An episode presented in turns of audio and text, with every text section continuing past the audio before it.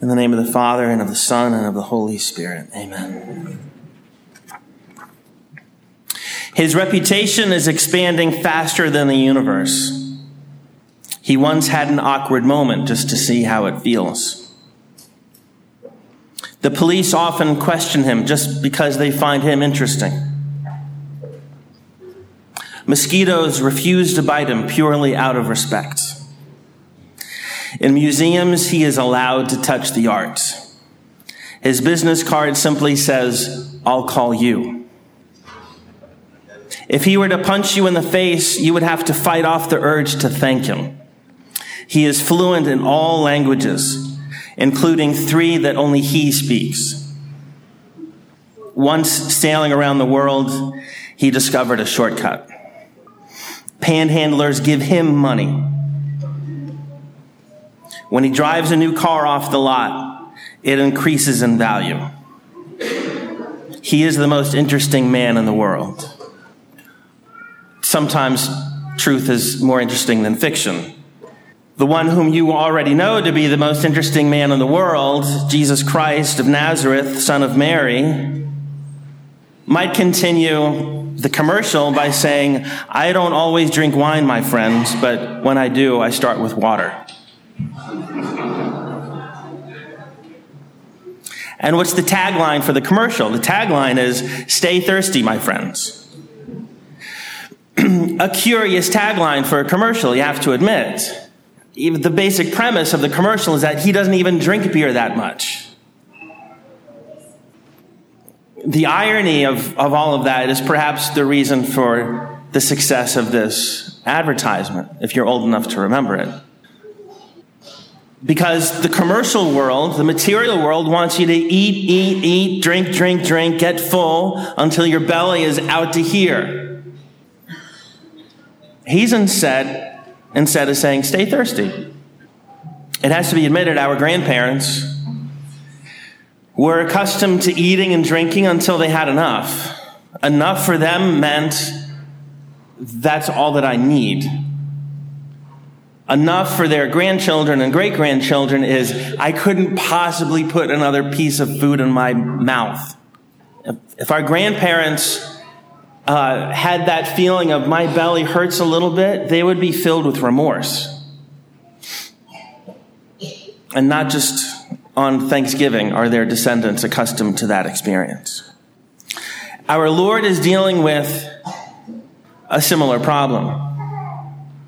He's dealing with people that want something material. They want something immediate. Some of these people might have known that he worked something marvelous to be able to feed that many people the day before. Not everyone would have necessarily known where all that bread came from. They just know they all got bread.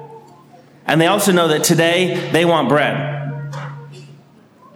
Our Lord is trying to draw them into a, into a deeper awareness of what is going on. You are looking for me not because you saw signs, but because you ate the loaves and were filled. I dare say that the, the people who are engaging him in this conversation probably weren't the people who showed up early the day before to hear him preach before the bread was doled out. The people who went to great lengths and suffered great sacrifices just to be able to be at his feet and to listen to him teach. The people perhaps who knew that he had, he, he had cured the sick. But sadly, some of the people who are, who are here clamoring for more bread and clamoring for another sign, some of them probably did know that he worked miracles and they're still they're troubling him for for something pedestrian. Beginning today and for four weeks, we'll, we will be at the synagogue in Capernaum. Capernaum is on the northern coast of the Sea of Galilee. The, the foundation and one of the walls of that synagogue are still intact. And it's here that our Lord gave the great discourse on the bread of life. It's recorded in the sixth chapter of the Gospel of St. John. And it's an opportunity for us to recognize what the Lord offers us. He's, he's offering us the bread of life. If we receive it, we will never be hungry again. He offers us the waters of eternal life. If we receive it, we will never be thirsty again. He doesn't mean this in the sense that you are going to be so full that you'll never need any more ever. Your belly's going to be out to here. No, he means it in the exact opposite sense. You will always be receiving it. You will never be wanting. This will always be yours forever. That's why you will never thirst and never hunger. Because it will always be yours. It won't be something that you will need to get from outside of you. The Lord will place it inside of you. In order to be able to receive this, we have to ask ourselves first, what is it that I want? What is it for which I hunger? What do I thirst for? Is it, what do I care about? What do I spend time looking for? What do I think my soul needs? Is it the type of thing that actually I would enjoy doing forever? Would I even enjoy doing it for an hour? It is the love of the Lord that satisfies us. We, we experience this in a natural way. There's sometimes some activities we enjoy so much, we even forget about eating. Being with the Lord, listening to Him, being loved by Him, can make us forget about everything that ails us. And it is the one thing that we would want to do forever.